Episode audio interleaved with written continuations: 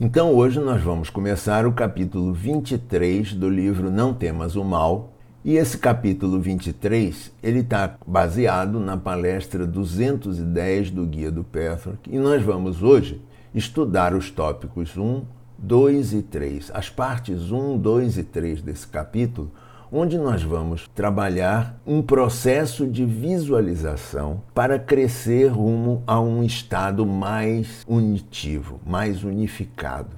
Mas existe uma outra maneira de falar a mesma coisa. Podemos dizer assim, processo de visualização para atingir o estado unitivo, como é dito na própria palestra do Petro.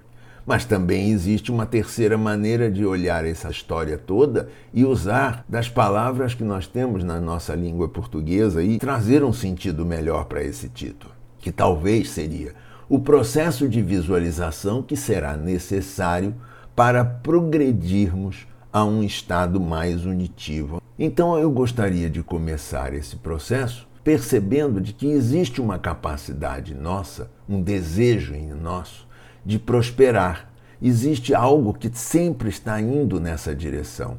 E esse algo, esse desejo de progredir, ele está sempre conectado com obter novas visões de mundo, novas visões da vida, obter novas capacidades criativas nessa procura e, portanto, obter novas vivências que possam, de alguma maneira, estar conectada com esse meu desejo de progredir. E isso, então, me leva para novas expansões, para situações onde mais vivências aparecem no meu processo e, portanto, eu vou adquirindo maior consciência nesse caminho. E isso, então, vai, de alguma forma, me trazendo um feedback, uma retroalimentação, e eu vou olhando toda essa intenção de abundância que eu vou jogando no meu processo e vou percebendo de que essa intenção volta para o meu desejo de progredir e, portanto, isso começa agora a ser um círculo virtuoso, onde cada vez mais eu vou em direção ao meu desejo de progredir e cada vez mais eu recebo maior consciência e, portanto, isso tudo vai acontecendo de uma maneira muito boa. Mas isso não acontece de uma hora para outra. É claro que isso precisa de algum tempo. E esse tempo, ele faz parte desse meu processo. Como que ele faz parte? Me dando informações. Ele faz parte dizendo, o universo vai contribuindo. É como se o universo fosse fazendo um download de novas possibilidades, de novas informações, de novos crescimentos. E esse download que o universo vai me oferecendo nesse processo do tempo faz com que eu perceba de que o retorno que eu venho recebendo nesse meu processo seja positivo ou negativo, quando eu vibro de uma maneira diferente. Ou seja, quando ao invés de vibrar na abundância, eu começo a vibrar na ganância. E, portanto, nessa hora eu tenho uma visão clara do que pode ser o meu caminho e o quanto que eu posso crescer em direção a um progresso, ou então ficar preso em uma espécie de auto-engano. E tudo isso faz com que eu comece a me perceber como um cego andando, tateando o mundo e descobrindo com a minha varinha de ceguinho o caminho melhor que eu posso obter para que eu possa obter um melhor sucesso. E, portanto, é como que se nessa varinha eu procurasse figuras de exemplo, procurasse maneiras do mundo que me indicam, dizendo, eu me identifico mais com esse processo, ou eu me identifico mais com essa situação da vida. E, portanto, eu vou procurando estados de sintonia que, em si, eles são neutros. Mas eu vou me identificando e testando esses estados de sintonia para saber se eu posso imitá-los ou se eu posso espelhá-los e perceber qual é a minha contribuição específica do melhor de mim, do meu ser, a esse processo. Então eu posso simplesmente imitar ou eu posso contribuir com essa percepção de maneira que agora eu tenho uma maneira mais clara de ir ao mundo. É como se dissesse, ao imitar, eu simplesmente escolho situações para fazer com que essas situações sejam as que existem. E, portanto, é como que se eu estivesse, eu conheço isso, eu já estudei isso. São as imagens que nós estudamos lá na palestra 38, lá no capítulo, no início do livro Não Temas o Mal. E, portanto, essas imagens, elas me levam a erros. E, portanto, de alguma maneira, eu preciso deixar esse lugar de imitar. Eu preciso contribuir mais com esse processo de percepção do mundo. Eu preciso espelhar. E nesse espelhamento, eu começo a oferecer o melhor de mim nesse processo, e nesse processo, então, eu vou obtendo novos aprendizados. E então, nessa situação, nesse caminhar, nesse tatear da minha varinha de cego, eu vou obtendo informações que me levam para lugares negativos, nas imagens, ou então que me levam para um lugar mais positivo, que é o lado do progresso, do aprendizado. E tudo isso acontece de uma maneira natural. Por quê? Porque toda essa decisão, toda essa procura, ela vai me dar um feedback para o universo, de maneira que eu vou ver, eu estou num caminho de purificação, eu estou obtendo uma informação do universo que está sendo recompensadora para mim, e portanto, se isso vai acontecendo, está tudo bem. Mas se eu percebo de que, de alguma maneira, eu estou indo para um lugar onde o preço a pagar nessa minha tentativa de identificação com um mundo que eu não conheço, ela começa a me mostrar um preço alto, é sinal de que, de alguma maneira, eu estou caminhando para o autoengano.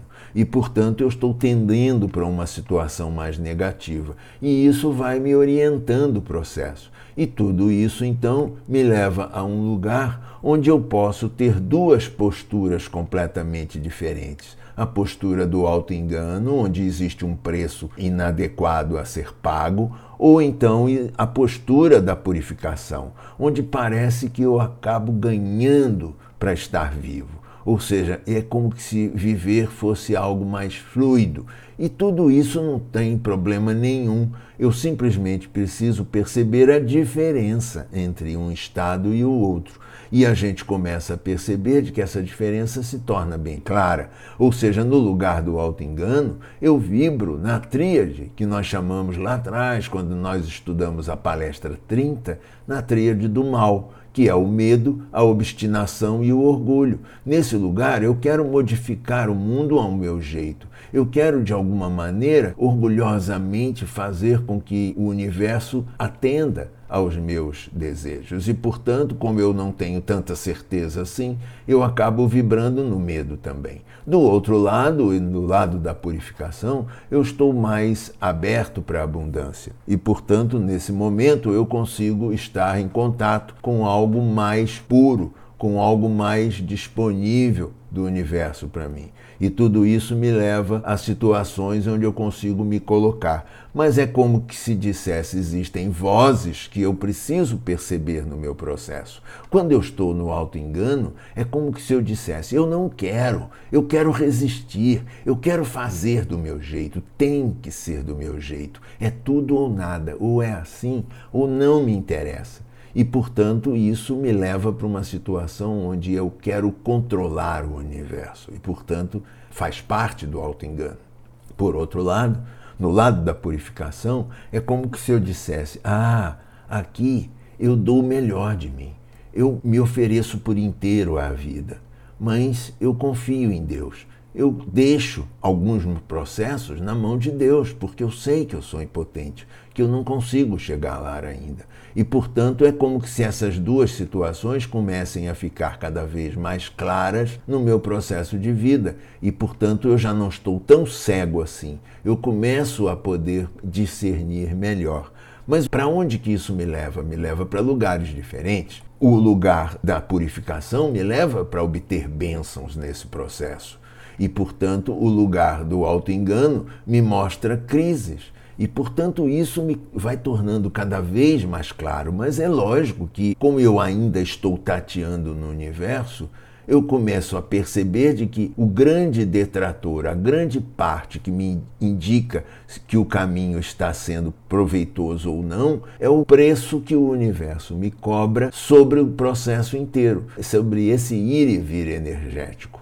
E, portanto, é como que se dissesse, então eu quero escolher um lado. Não, eu tenho que, na verdade, transitar entre um e o outro, ou seja, é como que se fosse um pêndulo. O pêndulo tende para o auto-engano numa parte da minha vida, as crises vão me mostrar e, portanto, o pêndulo vai transitar para o outro lado, o lado da purificação, e eu vou dar um passo maior, e tudo isso vai acontecendo no tempo, num ir e vir, e, portanto, esse é um processo onde eu preciso, para crescer, eu preciso investigar algumas coisas, eu preciso monitorar os meus hábitos e os meus costumes, para perceber se esse preço que o universo vem me oferecendo, se ele está sendo a favor das minhas bênçãos, a favor da minha purificação, ou se esses preços estão me levando a crises e, portanto, esses hábitos e costumes precisam ser modificados.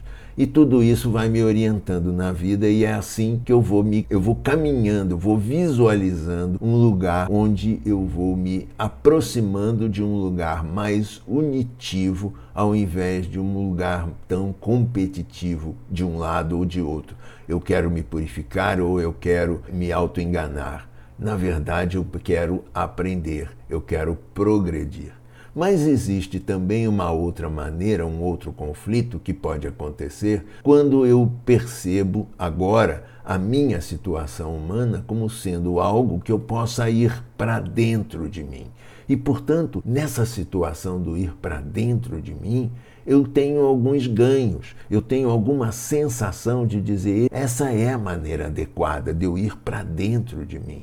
E ela me leva para lugares assim. Ah, quando eu vou para dentro de mim, eu estou mais em contato com aquela minha parte mais serena, aquela minha parte que sabe, que aguarda, que espera, aquela parte minha mais amorosa, aquela parte minha mais santificada, aquela parte minha que já sabe, que pode confiar. E, portanto, quando eu vou para esse lugar, eu me sinto mais integrado no processo inteiro. Mas é claro que, quando eu olho para dentro de mim, eu também vejo aquela minha parte sisuda, aquela minha parte que quer fazer tudo certinho, rigidamente certinho, aquela minha parte que é meio demoníaca, que quer competir, que quer machucar, que quer perceber, julgar a outra pessoa, e também aquela parte minha que é meio alienígena, é uma parte que não quer se misturar, é uma parte que quer ficar dentro de mim, protegida, e não quer fazer nada com isso. Então, de alguma maneira, essas partes todas precisam ser vistas, e eu preciso dizer assim, esse pra dentro tem vantagens e desvantagens. Mas quando eu olho para isso, eu posso ver assim, mas existe um para fora também. E, portanto, quando eu vou para fora, eu preciso também perceber esse preço a pagar e dizer, como é que é esse para fora? Então esse para fora parece que é melhor. Será que é melhor? Então, nesse para fora, eu vou ser aquela pessoa proativa, aquela pessoa que está tudo bem, que vai em frente, que faz uso do seu poder pessoal, para poder contribuir com o mundo, uma pessoa que trabalha, que oferece os resultados do seu empenho, aquela pessoa que corre, que vai atrás das coisas, que desempenha bem, ou então aquela pessoa que de alguma maneira tem um super-herói dentro dela e que por sua vez batalha para conseguir alguma coisa. Mas também tem uma parte do para fora, que é aquela parte que precisa de ajuda, que diz assim, não, eu preciso que você me ajude. Então é aquela parte mais vitimada. Então tudo isso tem que ser olhado no para fora e percebido de que existe algo que acontece dentro que é diferente do que acontece fora. E, portanto, essa diferença não pode virar uma competição. Porque na hora da competição é como se de alguma maneira eu escolhesse um estado como sendo um estado desejável. E, portanto, nessa hora, quando eu escolho o estado para dentro, é como se eu dissesse, O bom é ser essa pessoa mais serena, essa pessoa mais santa, e é só essa pessoa que eu quero ser, porque a outra pessoa, essa pessoa para fora, ela acaba destruindo as coisas, ela acaba pagando um preço muito grande, ela altera o universo, ela compete com o universo, e portanto eu não quero pagar esse preço exagerado. E quando eu faço isso, é como que se dissesse: ah, então é mais certo ficar para dentro do que ficar para fora. Mas, na verdade, o que eu estou fazendo mesmo é criando um muro interno entre essas duas possibilidades, essas duas maneiras, essas duas manifestações da minha personalidade. E isso apenas me causa mais dificuldade, porque nessa hora, quando eu escolho isso, é como se eu eliminasse a outra parte. Eu não quero ver essa outra parte. Mas eu posso escolher o outro lado também. Ou seja, nessa hora eu acabo fazendo com que essa minha escolha comece a perceber de que existe um desmascaramento. Ou seja, mas existe a outra parte lá que tem algumas vantagens e, portanto, esse muro ele funciona contra mim e a meu favor. Porque quando eu mudo de opção, ou seja, quando eu escolho o para fora em função do para dentro, eu digo: ah, mas então o para fora é muito melhor, porque ele me dá ganhos melhores. O para dentro, ele me leva para lugares de desmascaramento. Ah, nessa hora eu não sou tão santo assim, eu não sou tão bonzinho assim, esse meu alienígena é muito excludente. Portanto, tudo isso começa a ser comparado e esse lugar de desmascaramento precisa ser visto. E como nós tivemos lá pelos anos de 2018, nós sabemos muito claramente isso, porque dois grandes líderes espirituais foram publicamente desmascarados. E isso não quer dizer que esses líderes espirituais tenham sido completamente mentirosos, completamente ruins. Não, eles simplesmente deixaram contribuições no mundo muito positivas, mas, de alguma maneira, eles se entregaram a essa parte para dentro deles sem se olhar muito e, portanto, eles acabaram sendo desmascarados. Da mesma forma, é como que se dissesse: se eu me entrego para o lado para fora completamente, esse muro divisório me leva para uma situação de destruição. Ou seja, é como que se dissesse: eu acabo me destruindo, eu acabo nesse afã, nessa correria, nesse estado de resolver tudo, ou então nesse estado de impotência, eu acabo me destruindo. E novamente eu começo a chegar na situação: mas é bom de um lado ou bom do outro? É bom para fora ou é bom para dentro? E, portanto, nesse lugar eu tenho que perceber de que, novamente, o pêndulo vai continuar oscilando para me mostrar qual o lado que eu vou precisar me ater a cada momento da minha vida. Então, em alguns momentos, o meu pêndulo vai me levar para um lugar mais para fora e, portanto, eu vou ir para esse canto procurando não me destruir. E em alguns outros momentos da minha vida eu vou para o lugar para dentro, onde eu vou ficar atento a esse lugar para dentro, onde eu vou pagar os preços desse lugar para dentro, mas eu vou ficar atento para que eu não precise ser desmascarado em um lugar que não sou eu completamente. E, portanto, eu tenho que olhar para isso e eu não preciso eliminar um ou outro. Eu não preciso ser totalmente para fora nem totalmente para dentro. O que eu preciso, na verdade, é perceber de que eu não preciso desse muro separatório, que eu não preciso me isolar uma parte da outra da minha personalidade, que eu posso, de alguma forma, ser uma pessoa que permita que esse muro caia e, portanto, nesse lugar de queda desse muro, eu posso manifestar o melhor de mim quando eu estiver agindo os meus processos de personalidade para fora. E, portanto, através desse meu progresso, eu posso manifestar esse progresso no mundo e obter os preços maravilhosos que o universo vai me repor, vai me ressarcir de todo esse trabalho que eu estou oferecendo para ele. Do outro lado, eu posso ir para dentro desse meu processo interno e também chegar ao meu lugar onde eu posso iluminar os meus passos, onde eu posso iluminar os meus processos de maneira que eu posso oferecer para o mundo situações onde o mundo vai dizer: nossa, que bom, eu preciso dessa sua atitude. E, portanto, isso tudo vai me oferecendo informações. O universo vai me fazendo download de energias que me dizem que eu estou no caminho correto. E, portanto, nesse momento, eu me sinto uma pessoa mais integrada, uma pessoa que consegue, de alguma forma, manifestar o melhor de si quando ela vai ao mundo e também consegue iluminar os passos que ela vai dando quando ela vai para dentro.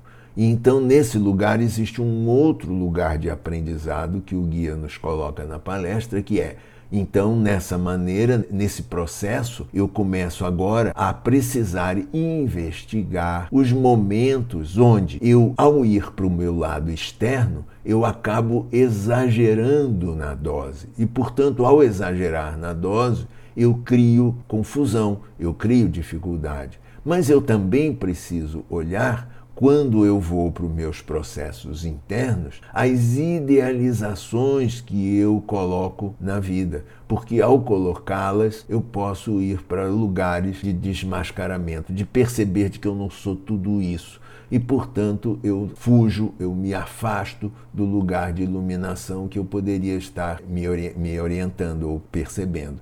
E, portanto, esse aprendizado que o guia nos traz nessa parte, nesses primeiros 3 tópicos do capítulo 23, que nós vamos estudando agora, e é claro que nós vamos continuar estudando esse processo, mas por aqui nós terminamos. Mas eu gostaria de oferecer a vocês uma informação.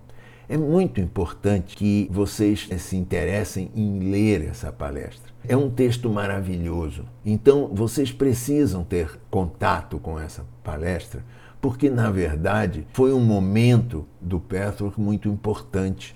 E, portanto, a canalização, o processo, estava muito sensível em tudo isso. E, portanto, existe uma beleza na leitura. E eu gostaria que vocês não perdessem essa beleza. Por quê? Por melhor que seja qualquer aula, por melhor que seja qualquer livro, por melhor que seja qualquer sumário sobre essa palestra, ela sempre perde uma parte muito grande do enorme brilho que ela tem, porque as palavras fazem sentido. E é claro que as palavras, as partes que fazem sentido para mim, serão diferentes das partes que fazem sentido para vocês.